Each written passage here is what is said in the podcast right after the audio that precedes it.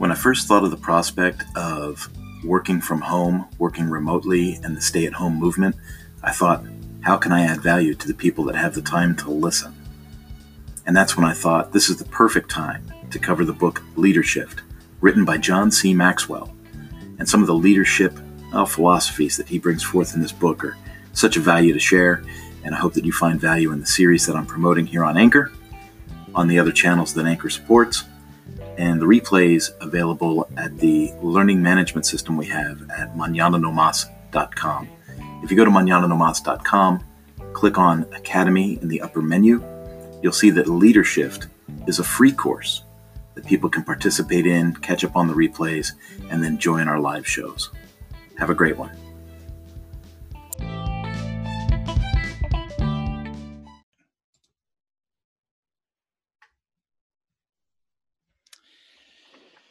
All right.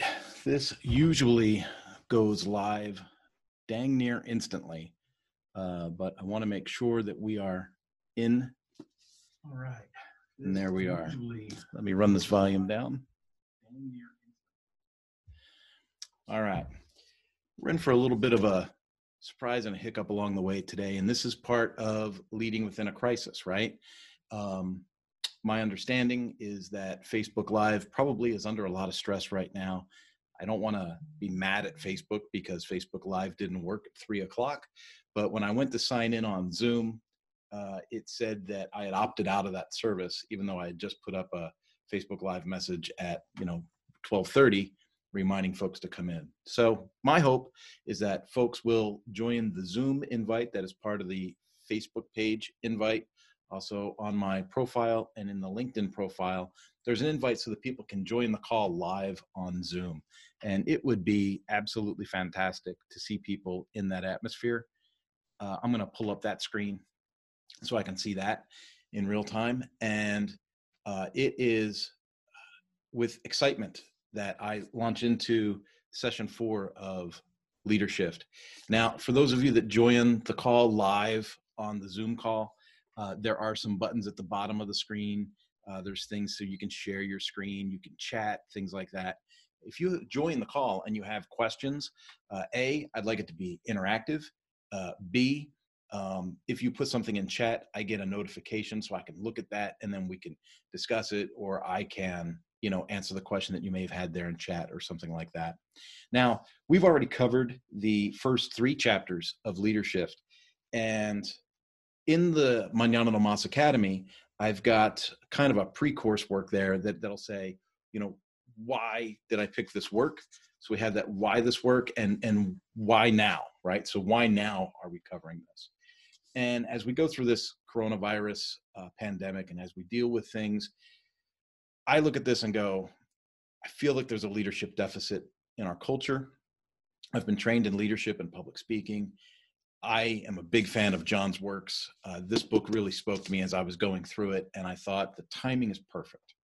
I mean, if there is a chance, I mean, even if the chance is only this big, that I can add value to somebody or inspire somebody to take a leadership role within their their group, their niche, their company, uh, their organization.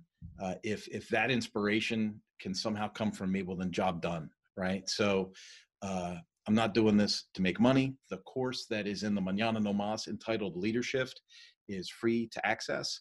And I want people to get the exposure. Now, I'm also doing some stuff in power sports in the marine industry. And I'm in a very similar situation there. When you talk about essential businesses during a crisis, right? So, this pandemic has shut down a lot of businesses, and a lot of people are going through a, a great period of uncertainty, right? And then you think about the essential businesses like the food store, the pharmacy, uh, you know, the car dealership is still open to service your car. Well, motorcycle dealerships and marine dealerships in most states fall under that category of automotive service. And so these guys are open, it's essential services. And the idea of social distancing made motorcycling cool again.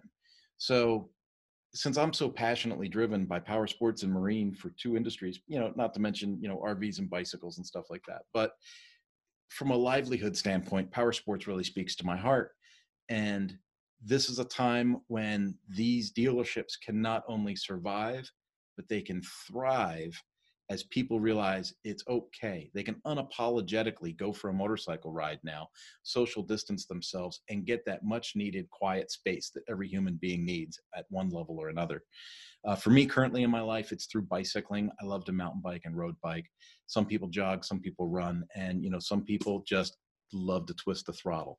You know, twisting the throttle never lost its cool. And so there's been a lot going on for me. I mean, a lot of people would say, you know, this is the time to kick back, relax, and, and kind of re strategize, reorganize, rethink some things. Um, but I had set up my business to go virtual and do a virtual training example back in January when Suzuki had some cutoffs and uh, cut layoffs, and I was working back there, right? So um, I've already had a couple of months to prepare for this. And again, without taking advantage of people without gouging people without you know falsely increasing your price model or your margins you know this is a great time to thrive if you're one of these essential businesses. Uh, when it comes down to, to, to personal development and training and all that that's never out of fashion. So if you're in these industries if you're in an essential business industry um, please know that that it's okay to do your job it's okay to get paid it's okay to to charge a normal price for a normal service that is completely okay. And this is also a great time to go above and beyond and donate or give and that's what i'm trying to do through this channel here. Um, we covered the first three chapters and you know the first chapter i thought was really good. It said why every leader needs to leadershift and leadership is talking about the quickness or the pace in which somebody embraces change as a leader, right? And then we talked about soloist to conductor, the art of becoming an expert to somebody that can breed experts, right? From someone that can be the star musician to someone that's the conductor leading a bunch of star musicians. Uh, it's about the the law of multiplicity, right? It's a, it's about being able to duplicate yourself through many, and and making a larger impact as a group rather than as yourself. Then we talked about goals to growth, and that was just on Tuesday. Today is Thursday. Uh, we talked about goals to growth, and it was about instead of chasing the next goal, instead of having a finish line, what if there was no finish line? What if you could pursue growth and and that never stopped? What if that just, you know, if you thought of things from a growth mindset, you become more of a behavioral based goal chaser rather than an a tactics or a task based goal setter and I was pretty clear in that session because it can get murky talking about that, right? I still believe that you need to have goals. These goals are these report cards along the way, right? I'm going to get to so many members of my website by such and such. I'm going to create so much revenue by such and such. I'm going to help so many people by such and such. And those are great milestones. But in the big the big picture, the big picture is, you know, I I got to I got to grow. I got I got to affect as many people as possible. I got to be as positive and as energetic and communicative to as many different people as possible. And so I really love that chapter. And, and I, you know, last week I was a little animated um, and I spoke to that. I said, you know, it's hard to stay, it's hard to keep the energy level super, super high and exciting when you're in an office by yourself, you know, with a screen behind you. That, that that's hard because you don't have the energy of the group or the or the discussion to feed back into that. And that's why I keep asking folks to sign in on the Zoom channel because then that creates that dynamic, right? That interactivity that, that maybe can keep things rolling. I'm going to do my best to keep this exciting. I gave you guys a playful background today to uh, to at least make up for my lack of energy if that were to happen. But I don't think that's going to happen today because chapter four, especially now, especially during the time of the pandemic and so many people staying home, I think that this particular chapter really speaks out. And having reviewed it prior to this call, um, I'm, I'm going to go out on a limb and I'm going to say the first part of the chapter is is really to me that the hardest hitting right now. Um, John takes the the concepts that are covered in this chapter, breaks them into three major parts, and then that that first of the three to me is the one that just really just pops. You know, it's the one that pops off the screen. So, and by the way, um, I did see earlier that people had signed, tried to sign into Zoom back at like one or 1.30 back when I posted that reminder post. Um, the time was uh, three o'clock Pacific Standard Time, which is California. And apparently people were trying to sign in like mountain time, like from Colorado or Illinois or something. And so uh, I wanted to just confirm that the times that I put up when they say PST after them, that's for West Coast time. And so I'm on here at three o'clock in the afternoon, but if you're, you know, in Florida, it's six o'clock where you're at. So I totally get that. And uh, I'll try to be more clear or more emphatic in these invitations that I send out for folks for these events. But uh, but that's what had happened there. So if if that was you, I just wanted to give you an explanation. It's not that it didn't happen; it's just that it didn't happen two hours earlier. All right. Um, again, chapter four. Let, let's dive in here because he he titled the chapter "Perks to Price," and perks to price. Being an outsider looking in doesn't make any sense at all, right? Perks to price. What what is what is John even talking about here? And and John to me is the quintessential speaker on leadership, right? I mean, you, you've got Ken Blanchard and, his family, you know, son Scott. You've got, you know, Tony Robbins doing his thing. You've you've got um, Stu doing the the thing. Uh, Russell Brunson. You, you, got all these people doing something, right? Um, but to me, John holds a special place in my heart because I've spent time going to his events and reading his books and, and really diving into the word that, that he creates. And so when he says perks to price, right out of the chute, I'm like, that doesn't even make any sense. What's he talking about? So let's get right into that. On page 61 of the book, if you've gotten your copy in the link that I made available on the Amazon, and remember I said I don't even want to make a dime on this. That wasn't even an affiliate link. That's just a straight link to Amazon. Um, he says here, I've met a lot of people who desire to become leaders, and that's only natural since I do so much teaching and writing on the subject. And then he, he'll start asking people, like in a one on one situation, questions about leadership, things that they want, right? And sometimes their answers will reveal their motivation is really about the perks of leading. They want to be in control. Immediately, when you think of that, you think perks, perks of leading. Have you ever worked for somebody? Hey, Michelle Cunningham's going to jump in on the Zoom call. Awesome.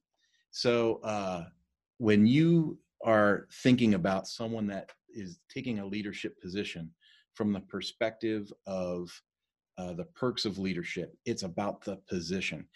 Remember before we had talked about positional authority, we had talked about someone that just wanted to be in control, wanted to run, wanted to hit the demands, right? And then we talked about the leadership dance, where it's not about yelling and screaming at people. It's about leading your people by example, walking next to your people, and then sometimes getting behind your people and giving them a little push, and then working back and forth and back and forth, right?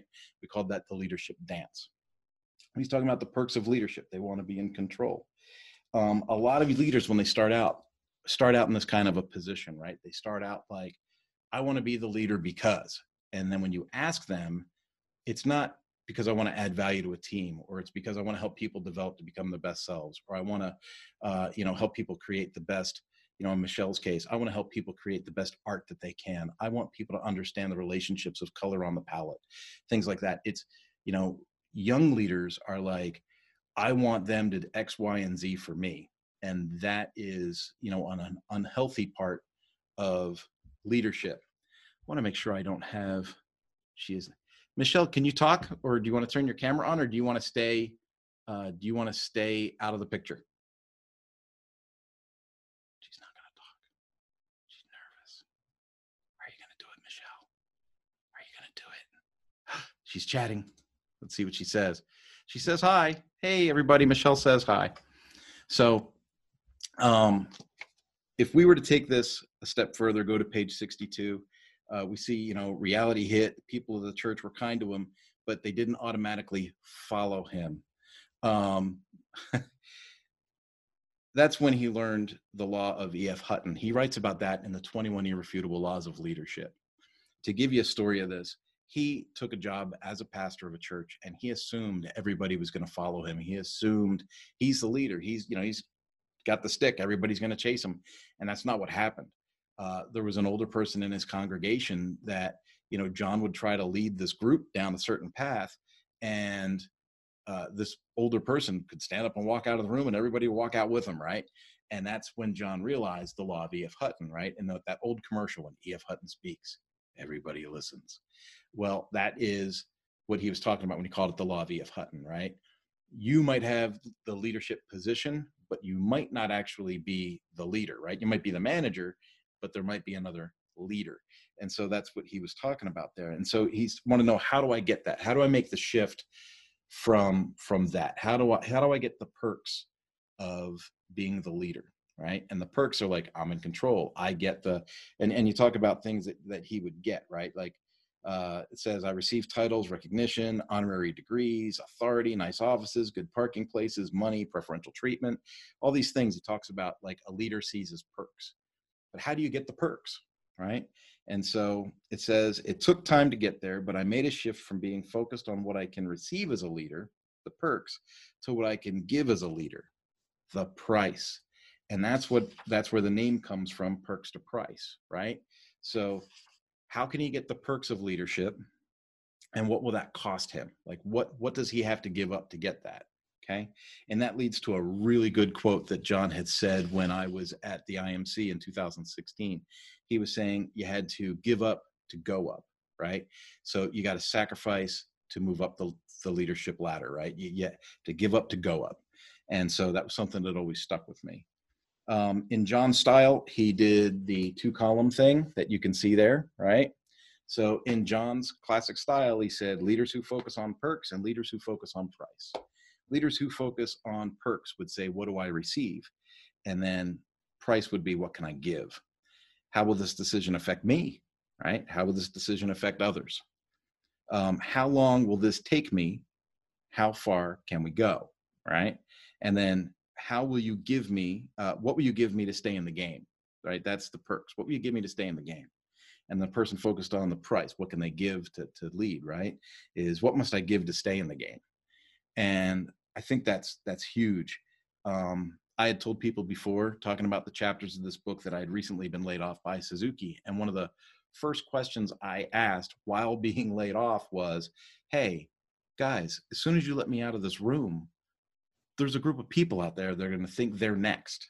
So, do you want me to tell them anything? Do you want me to tell them they're safe? Do you want me to tell them you need to see them next? Do you want me like how are we going to communicate what just happened to me to the to the people that are in my aisle?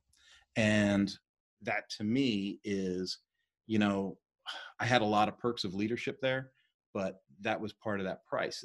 My people were always on my mind while I was on the clock. And so that's something that to me really spoke. And Michelle's one of the people that was on my team. So uh, it was really awesome to know that, you know, we could stay in touch and we could do things together. Oh, there she is. She says that is true. so in the text, she said she had to watch a tutorial to get on Zoom. And she says that is true. So awesome. Awesome. Uh, on page 63, after the two columns, John goes in to talk a little bit more about exchanging perks for price.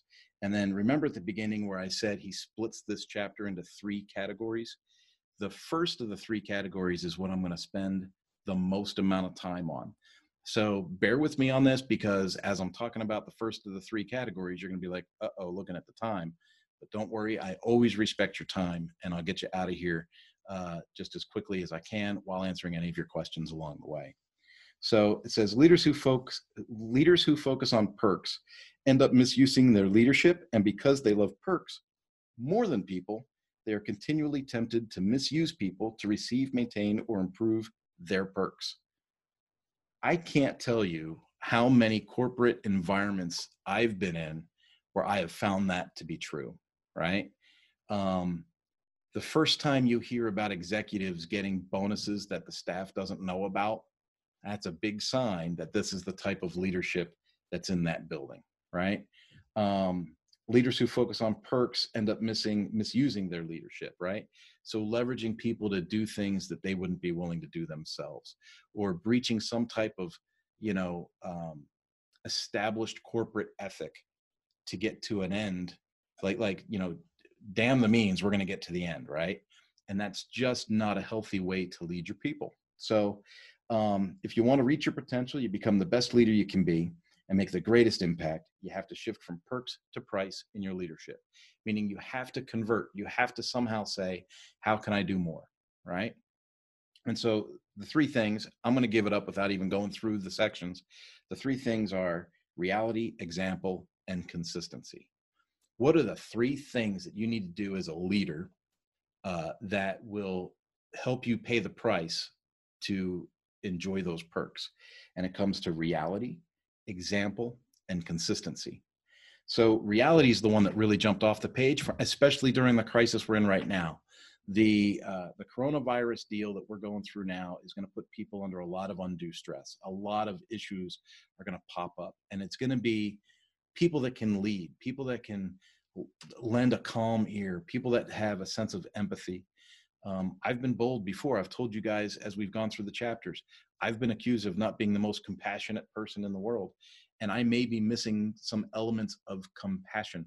But I married a woman who's great at filling in the gaps for compassion for me, right? But I do have a gift of empathy. Like I, I can say, I understand why that person feels that way. My heart might not break the same way that theirs does, but I can understand that, right? And that's where empathy comes in. So, reality.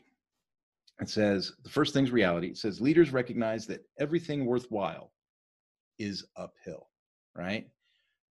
I'm in the middle of growing a power sports and marine training network. Right. So make no bones about it. That's that's my core. That's what's going to generate revenue for me and my family. We are building, uh, and it was virtual. It was intended to be virtual before the shutdowns happened. So I was online before everyone said, "Oh, we're going to shut down and go online." I was already online.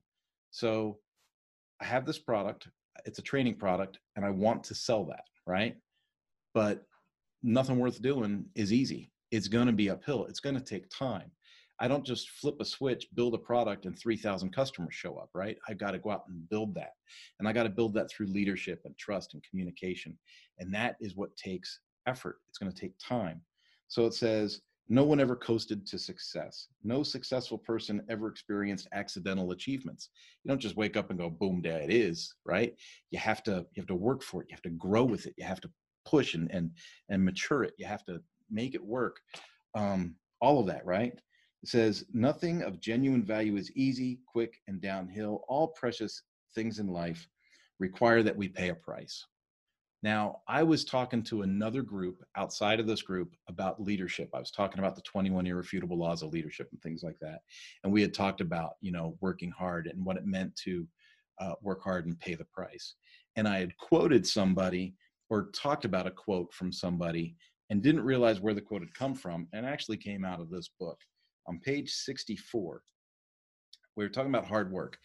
And, you know, there are some people that seem to have just fallen into a position or just have found success easily. And we look at that and go, uh, how did that happen?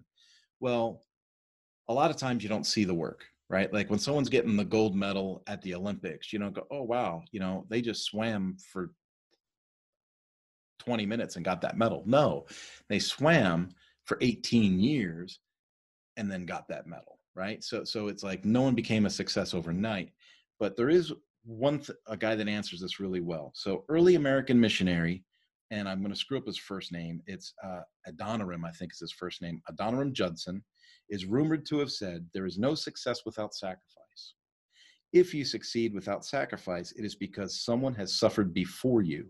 If you sacrifice without success, it is because someone will succeed after. And that's one of those things where, you know, it was we had discussed that in in Tuesday's thing where we talked about uh, John being interviewed by uh, the reporter, and the reporter said, "Why are you working so hard in South Africa? You might not realize, you know, the effects that you're intending to realize here." And he goes, "Well, I probably won't. You know, I'll be dead by the time these things happen." But I will have caused these things to take motion and to and to move on. For instance, I don't know that I'm going to be able to save the power sports industry, but I know that I have enough knowledge about running service departments in the power sports industry that I can have a positive effect. And so I might not live long enough to see the resurgence of the power sports industry and just how cool it is, but I know that I can have an effect on getting it along the way. And someone else can finish that up and they can fall in and, and pick up where my sacrifice lends off, right? Um, the next thing that he talks about in the book, and it's it's paramount to me. I mean, it was like a huge part, and it's called the Stockdale uh, paradox. Stockdale paradox. And so, how do you get ready for the long uphill journey? I think you can learn a lesson from Navy Vice Admiral James Stockdale. And then this was actually written about in a book by Jim Collins, but quoted in John Maxwell's work here and it says Stockdale was a pilot who spent eight years imprisoned in North Vietnam's notorious Hanoi Hilton after he was shot down during the Vietnam War. He was frequently tortured and abused, and when Collins interviewed Scott Stockdale The former admiral, admiral said his imprisonment was the defining event of his life. I never lost faith in the end of the story. I never doubted not only that I would get out, but also I would prevail. Collins was intrigued by this man, uh, whose body decades later still showed signs of being broken, but whose spirit was as indomitable as ever. Right. So the dude still had a really strong presence, even though he had been beaten for years. And so um, Collins asked him, he said, Well, who didn't make it out? It's a fair question, right?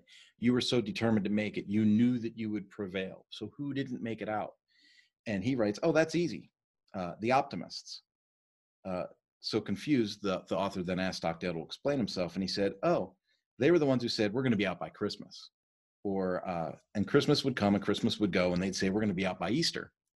And Easter would come and go. And then Thanksgiving. And then it would be Christmas again. And they died of a broken heart. And then Stockdale goes on to explain to Collins. He says, What Stockdale said next gave Collins the idea for the Stockdale paradox. This is a very important lesson. You must never confuse faith that you will prevail in the end, which you can never afford to lose, with the discipline to confront the most brutal facts of your current reality, whatever they may be. And I think about that now. Like I read that this morning preparing for today's call, and I was like, that's like now. Like people are locked in their homes. People, some people are freaking out. Uh, go to the food store and try to buy like meat right now, and there's not much to choose from. Toilet paper's been gone for weeks. Like, what is causing this panic, right? And it it's kind of lost in these words here, right? He says, This is a very important lesson. You must never confuse faith that you will prevail in the end, which you can never afford to lose, with the discipline to confront the most brutal facts of your current reality, whatever they may be. Remember, nothing worth doing is easy, everything is uphill, right? You have to put in the work, you have to make the sacrifices. Uh, I would talk frequently in my professional career with with coworkers and, and team members about man, we sometimes we just got to do the work. Sometimes we just got to dig in and do the work, right? Um, another thing that he had said here it says retain faith that you will prevail in the end, regardless of the difficulties, and at the same time, confront the most brutal facts of your current reality, whatever they may be. And I keep saying that over and over again because we're to prevail. We just don't know when, right? I don't know if the corona lockdowns are going to be released in two weeks, in a month, in two months, in three months, in six months. I don't know, right? But I do know we're going to prevail in the end, right? We are going to make it through right? And so we'll figure out what that is.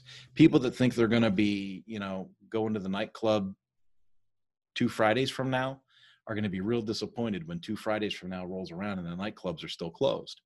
And that's because we will prevail. We just don't know exactly when. And we need to do the work and buckle down and get ourselves to the end of this run so that we can enjoy the fruits of those labors. Hopefully, that's making a little more sense than the way it sounded coming out just now. Uh, it says these twin expectations of faith and fact help us to believe we can prevail in the end, but must remind remind us that the process won't be easy. And then John converts that instead of saying faith and uh, faith and help, he says think about it like hope and hard. Like you can hope for something, but you know it's going to be hard to get it done. You can hope for something, but it's going to take effort right? And hope is something that we never want to lose, right? Think about like any war movie you've seen, right? When when somebody loses hope, they lose the battle. And so you want to make sure that you maintain your hope every which way along the way, right? And I'm looking at the time. I know it's 3:30 Pacific Standard Time, but I trust me, I'm good on time. I'm going to get you through it. It says here, I cannot give hope to others if I don't possess it myself. It must come from a place of authenticity because you can't fake hope right? As you encourage yourself, your people feel that encouragement too. As you encourage them, you also become encouraged, and it creates a positive cycle that keeps everybody moving forward. And I think that's huge. If you have followed my other social channels, you will see I'm not engaging in political rhetoric. I'm not exchanging articles that I don't know to be true uh, you know, someone says, "Oh, you can cure the virus with bleach." I'm not going to write, "You can cure the virus with bleach," right? I don't know that to be true. I'm not an expert on infectious diseases, so I'm trying to stay as positive as I can. And like when i communicate to people in my other business i'm like this is you're an essential business. You're still open. This is a chance for you to you know be a hero in your community. This is a chance for you to communicate with people. You know make sure you reach out to people. Make sure that you are positive. Make sure you give people options. And that is so so huge because it helps spark and and fire up you know that kindle of hope right? And that kindle of hope hopefully becomes a flame in a community that keeps everybody energized and keeps going uh, as I turn over to page 66, a lot of my highlights are gone, which is great, which means we've gotten through the hard part of that I wanted to talk about. Um, and I can move on with what John was talking about as far as moving on to the next stage, past reality into being the example, right? And so when you want to be an example, this is kind of a blend of reality and example. You want to make sure that you're doing your best to set expectations you want to make sure that customers, vendors, group members, anyone that you are associating with, that they understand what the expectations are, right? I can think of a couple of times in my professional career, one of them recent, like within the last two years, where I thought I was clear on expectations. I thought I was like crystal on this is what you're going to do, this is how it's going to work, this is how things take shape here, this is, and then you know that disillusionment started coming in about two months in and and then i'm like did i misset the expectations or is someone just trying to buck the system on the expectations i've set? And you have to be real introspective about that. You know when something goes backwards you kind of have to evaluate yourself and go did i drop that ball there? Uh, michelle writes she, she lives her whole life on hope. And uh, i will tell you that that that is true. Uh, michelle has a sweet sweet sweetheart and uh, she is very hopeful, very positive, and and very very cheerful. Sometimes in the bleakish moments, but uh, Michelle is an awesome power to have. As we get into examples, it says leaders acknowledge they must climb the hill first. Does that sound familiar? It's real similar to some of the content we've already covered, right? Talked about that leadership dance. Leaders acknowledge they must climb the hill first. On page 69, the big quote is what sets great leaders apart from all other leaders is this they act before others and they do more than others. And so you've heard me say over and over and over again leaders see more than others do, and leaders know more than others do, and they see more than others do, right? I've said that a bunch. They know more than others do, and they see more than others do. That's a quote from a separate part of the book. This one talks about action. And that's because this chapter is all about making the sacrifice, taking action, right? So, what sets great leaders apart from all other leaders is they act before others and they do more than others. And that's super, super huge. So, when you know, when you catch the theme of John's leadership, it's, you know, you can't be so focused on the here and now. You can't just look at the calendar and look at Thursday, March 26th right? I can't do that. When I look at the calendar, I got to see the whole month. I got to see the whole quarter. I got to take a look at, you know, half of a half of a fiscal year and I got to take a look at a whole year. I got to I got to see the whole big picture. And then I have to relay my thoughts about that big picture to my team in a way that makes sense in digestible parts that, you know, that they can manifest, right? And so I'm going to flip the page on us here and I'm going to go it says follow me leaders believe in themselves uh, before and more than others do. And so, what is a follow me leader? A follow me leader is someone that leads by example. A follow me leader isn't someone that barks a command from a hill and goes, I want you guys to go up that hill and take care of A, B, and C, right? No, a follow me leader says, Hey, tell you what, fellas, we're going to go up that hill. We're going to take A, B, and C. Uh, follow me, right? And then the group follows him. And then he walks ahead of them, beside them, and behind them as needed to get up that hill and take A, B, and C, whatever that is, right? And and uh, I'm thinking of those movies like Hamburger Hill and things like that, right? But so how do you be a follow me leader? You know, why must you always go first? Why must you always be the one? You know, and in a corporate setting, I got to be careful. I got to be super, super careful with this one. I don't want to oversimplify this like in a corporate setting there's a lot of times where you might be the leader you might have the positional authority but you might not have the knowledge of each task or each work. So it's not like you're going to say you know like if you worked at ford and you're designing a new car it's not like well let me show you how this clay works. I want to make the clay model and then i'll show you how the sheet metal is pressed and then i'll show you how you know solenoids get added to the sheet metal to make the windows automatic. You know it, you don't have to lead at, at that level right you have experts that you put in position to be experts at, at their specialty but you're leading the group right? You're leading by example and you you go first when it's time to uh, make an initiative or push forward or go to a new paradigm. You're the one that's taking the risk and getting out there and getting your hands dirty and then you bring your people with you right? I hope that i'm explaining that right. Um, it says follow me leaders. Believe in themselves before and more than others do says i've observed a lot of successful people whom others have not believed in but i've yet to meet a successful person who did not believe in him or herself self-belief becomes comes first. Self-belief comes first. As leaders, we cannot give to others what we do not possess ourselves. And then it goes through a big thing of you know there's a story in here about a defense attorney arguing a point and things like that. Um, I, I didn't want to I didn't want to go through all that in in reference to time, but that's on page 70. And again, uh, it's the leadership book that you can get right through Amazon. Uh, after that, the next thing that he talks about is consistency.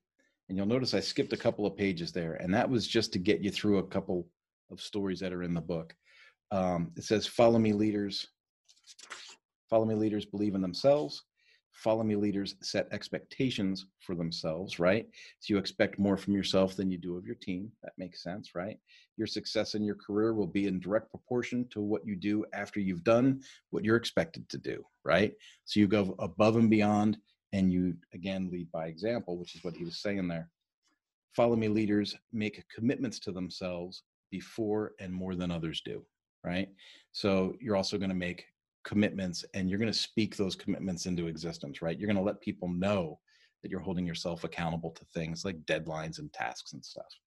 Okay. The third thing, right? So we talked about uh, reality, we talked about being the example, and now we talk about consistency. And here we are at 20 minutes to 4 Pacific Standard Time. So we're still good on time.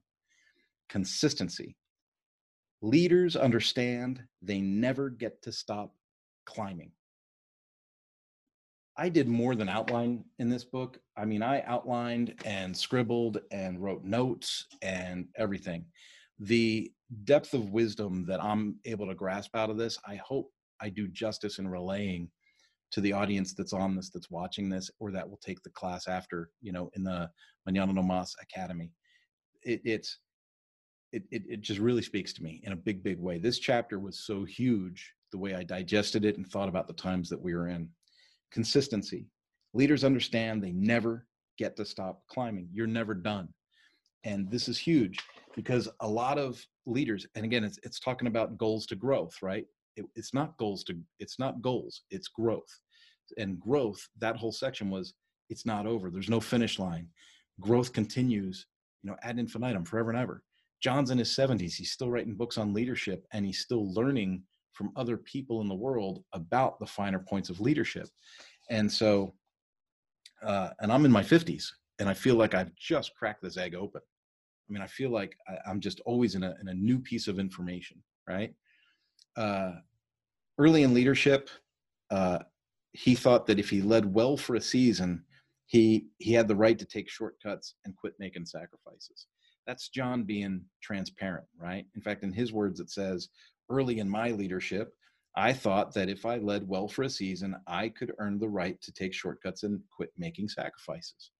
I mean, the guy that's number one in leadership coaching is telling you point blank that when he first got started, he thought it was okay to take shortcuts, you know, once he got to a certain goal. But what happens? If you start taking shortcuts, you know, monkey see, monkey do, right? The, the people on your team are like, well, what's the deal? What, what, why, why is the standard so high for me? And you're doing whatever you want to do, right? That's where that that weird you know goose and gander thing starts to pop up and you want to avoid that right so so you got to be consistent and you got to show up and you got to do you know there weren't too many times you know in my corporate life that coworkers could look over to my chair or my desk and go oh where's kurt today Has anybody heard from Kurt? Has anybody heard from Kurt? Where's Kurt today? That doesn't usually happen, right? Because I want to be the dude that's consistent. I want to be the rock that's there. If I'm having a really, really crappy day, which trust me, in the corporate world can happen, you can go through waves, right? Of good day, bad day, good day, bad day. And some days, some days they stretch good week, bad week, good week, bad week. It is very, very difficult to pull yourself out of that hole, but you gotta kind of find a way to have that hope, be the example, and be consistent, right? Acknowledge your reality, but make a commitment to be the example and then be consistent in that example, which sometimes can be really, really hard, especially if you've got external forces pushing against you. But you got to do what you got to do. You got to make that sacrifice to lead your people. Uh, and I'll admit, I fall short on that uh, often. And you know what? There'll be times where I knock it out of the park at church, uh, leading a group, or I knock it out of the park at the office, and then all I do is is come home and vomit on my family, which is what a lot of people do. And that's again that that's incorrect, right? If there's anywhere that I should lead with consistency, it's in front of my children and my spouse, right? And I'll tell you transparently, I drop that ball a lot. And these are things like when I speak this stuff, it's like, wow, you know, I want you to think to yourself, do I do this? Am I guilty of this? Eh, you know, is this something I can improve on? And even if you think you're good at it, pause, take a moment. Could you be better at it? You know, uh, when you talk about leadership, it's always about what can I do better? What option do I have to do something bigger, better, stronger? You know, and how can I add more value to others? That's this whole thing breaks down to that, right? You can take all of the Bible and get down to that statement that Christ said, you know, they said, What are the laws, Jesus? What are the laws? And then finally just said, Well, love God, love others.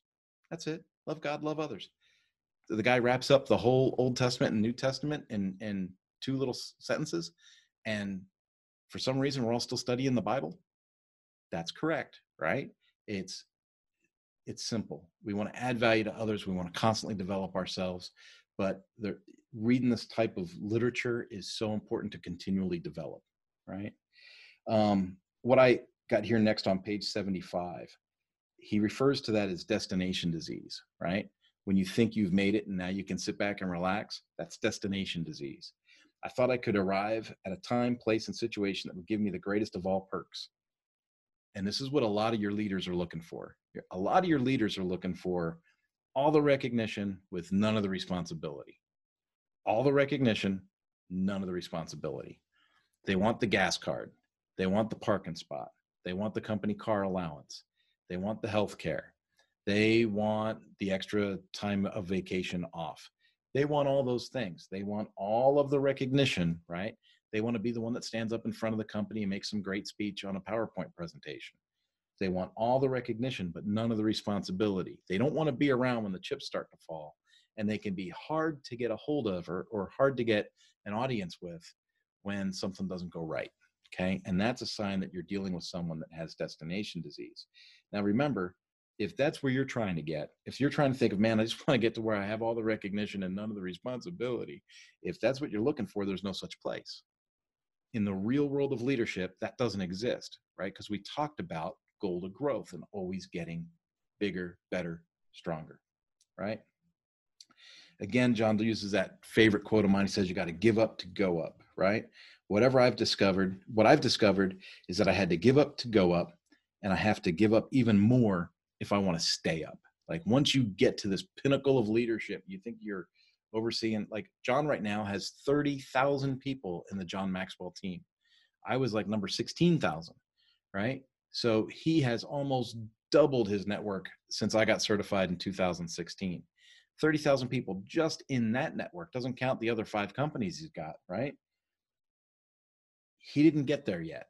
He's he hasn't arrived. He's still working and I will continue to work, right? And leaders that I build up underneath me will continue to work. And that is what we're hoping to push forward, right? A world full of people that recognize they're in a leadership position of some kind, some magnitude that they can keep pushing forward with. Again, on page 75, I highlighted if you desire to go to higher levels of leadership, you need to keep paying the price. Again, he references Jim Collins. Jim Collins said, The signature of mediocrity is chronic inconsistency, right? How many of us have been supervised by someone that was mediocre?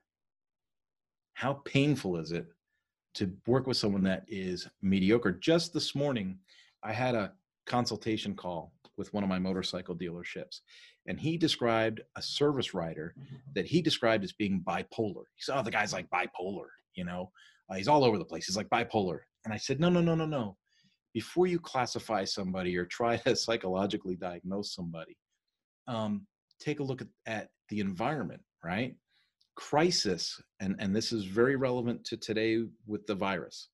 Crisis amplifies what someone perceives as real. Okay. So this service writer is working in a crisis environment. He hasn't planned well. He hasn't prioritized well. Honestly, hasn't really done anything well, right? Uh, he's given the technician the wrong parts for something. A customer's happy when they pick up their motorcycle. Uh, another customer's upset because they don't want to pay to have a service done.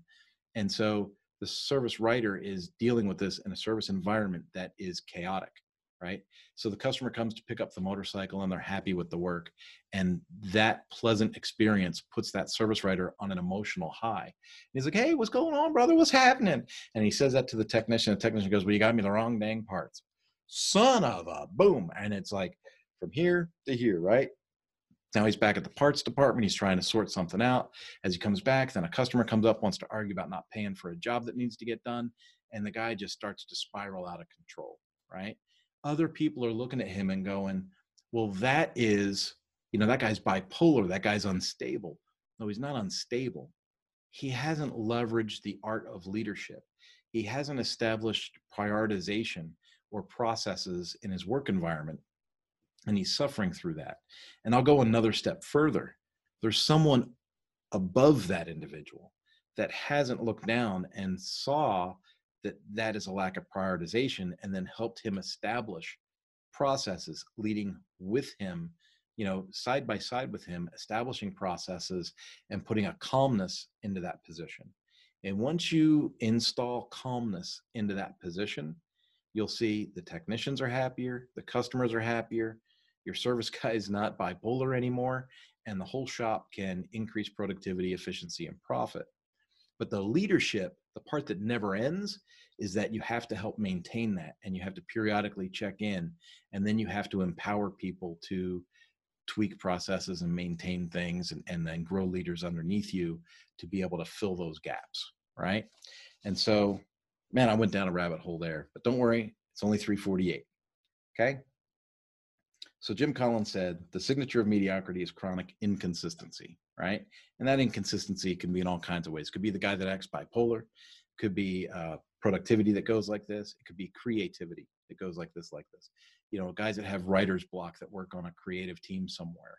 You know, that writer's block isn't just writer's block, right? There's a cause for that. And so having good leadership in place that's consistent can help alleviate some of that. If you were to take a look at the better example of the inconsistency statement from Jim Collins, you would say um, that the signature of excellence is relentless consistency, right? Um, thinking about relentless consistency, John uses an example of golfing, and it'll be quicker to read it than to talk it, so I'll read it real fast for you. It says, It has been my privilege to play a few rounds of golf with several PGA players. One of them explained to me that the reason most tournaments consist of several rounds he said that almost any good professional golfer can shoot one good round. I like this. I like this example because this works with like motorcycle road racing, mountain biking, all the things I'm into. It's like this. Okay. With one good round, having to shoot a second good round typically knocks out about half the competitors, right? The third round eliminates another half of the remaining competitors. So now you're down to 25% of who originally started the tournament, right? The fourth round is the real test of consistency for a golfer. Anyone who can sustain that consistency rises above the rest and deserves to be rewarded.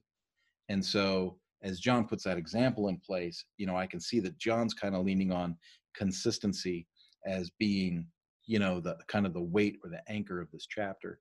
But like I said, as I read the chapter just this morning, I really thought that the first section of reality, understanding reality, to me was paramount, especially during this time, right? we're in the middle of a pandemic and people are freaking out. Well, let's gear back a little bit and let's take stock of what reality is, right? So there was reality, and then there was, help me, there was reality, and then there was being the example, and then there's consistency. I don't know why I, I farted on that word there, but I did. Reality, example, and consistency.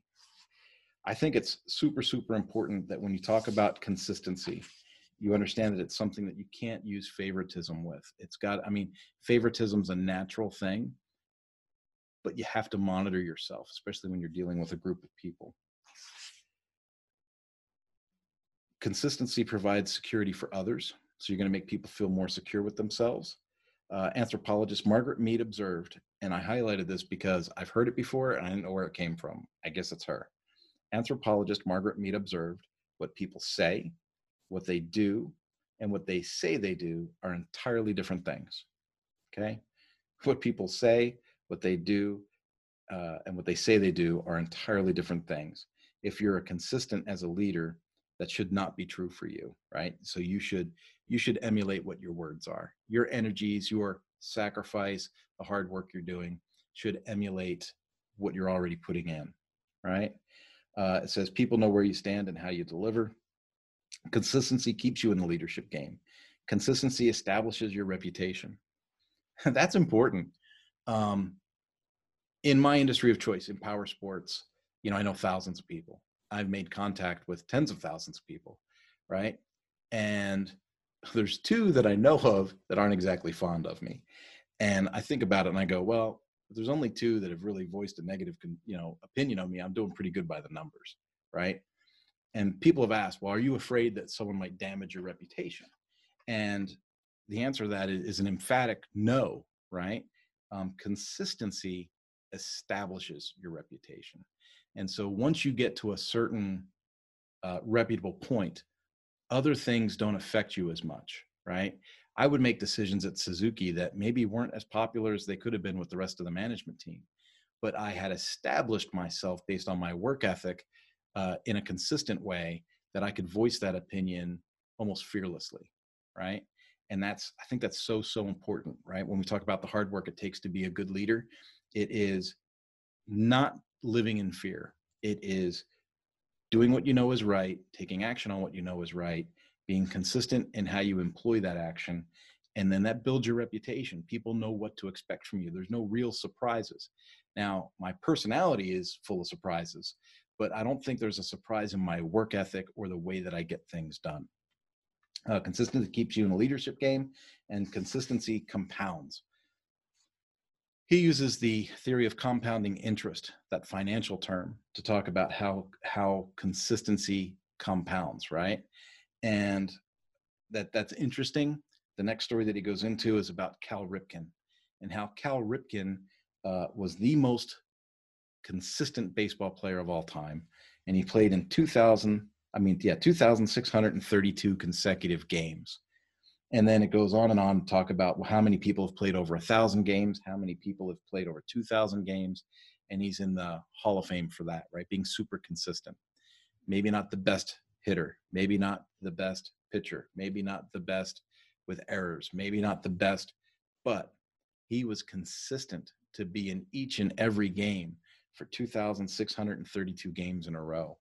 And when asked how he did that, it's interesting um, it says the streak, and this is what Ripken says the streak was really born out of a very simple and honest approach.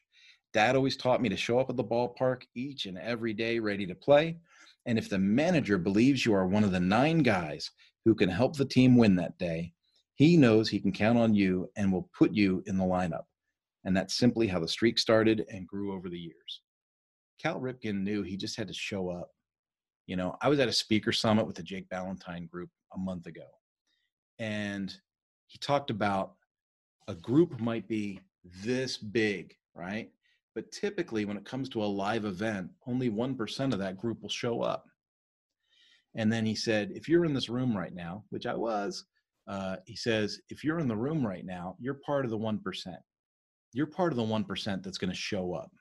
And showing up makes you special just being someone that that goes the extra effort and and participates and shows up puts you in the 1% and gives you a better chance of leadership and success when i put people into the learning management system for power sports there are people that take all the information and use it and grow it i had a dealership in canada come to a two day workshop with me and raise his parts and labor sales uh, by over $600000 in the first nine months after training that was more than a 50% increase in parts and labor sales. That's huge.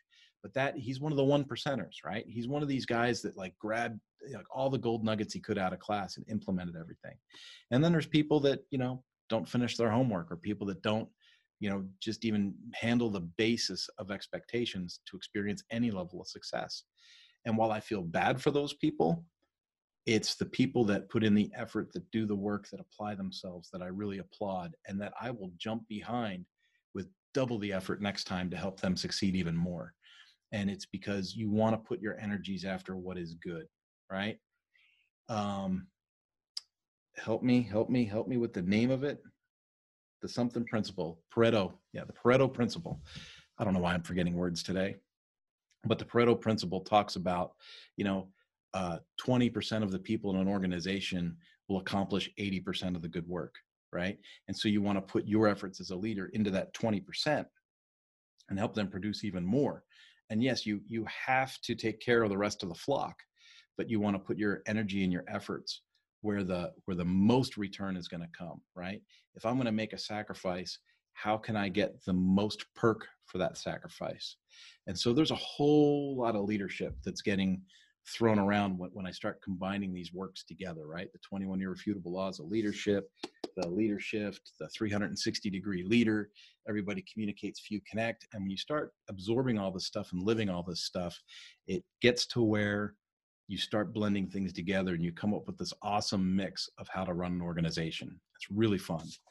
Uh, there's a bullet list at the end of the chapter, and we have two minutes left to go.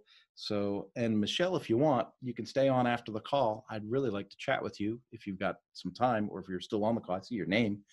But uh, the bullet list is just perks to price. It says, practice, she's here. it says, practicing is not amazing. Studying is not amazing. Showing up is not amazing. Working hard is not amazing. Asking questions is not amazing. Changing is not amazing. Trying is not amazing. Failing is not amazing. And trying again is not amazing. And that is because someone introduced him as an awesome leader, right? This, this is an amazing leader. And he said, I'm not amazing. Rather, I'm an experienced leader. I've stayed consistent. I'm just experiencing the compounding effect of having paid the price to improve as a leader for a really long time. So at this point in my career, I look better than I actually am, right? Sometimes I feel like that. I feel like I look better than I actually am, right? Because I've paid the price. I'm in my 50s and I'm doing better than I was when I was in my 30s. So he made this list of everything that's not amazing. But here's what's cool every one of these things is necessary. They are prices you must pay every day to reach your potential. If you pay that price and do it consistently, the final result can be amazing. And that puts us at 359. Folks, uh, what I usually do at the end is I just close out with a quick prayer. If you want to sign off, you can sign off if that makes you uncomfortable. If you are comfortable, I'm going to say a quick little prayer. I'll end the call. And then if Michelle stays on, I'm going to chat with her because she joined the live. All right. So Father God, I thank you so much for this time. I thank you for the ability to share the words that John shares with me. Uh, Father, I know that these times are hard. I know that people are struggling, and I ask that you would just give them calm and peace. Calm and peace. And Father, if these are people that have been chosen or that have chosen themselves to be leaders, Father, I ask that you would help them absorb the words, put things into practice, and find some gold nuggets from these lessons. And uh, other than that, you do the things you do, God, because you're awesome. Folks, have a good one. I'll talk to you all later. Bye bye. And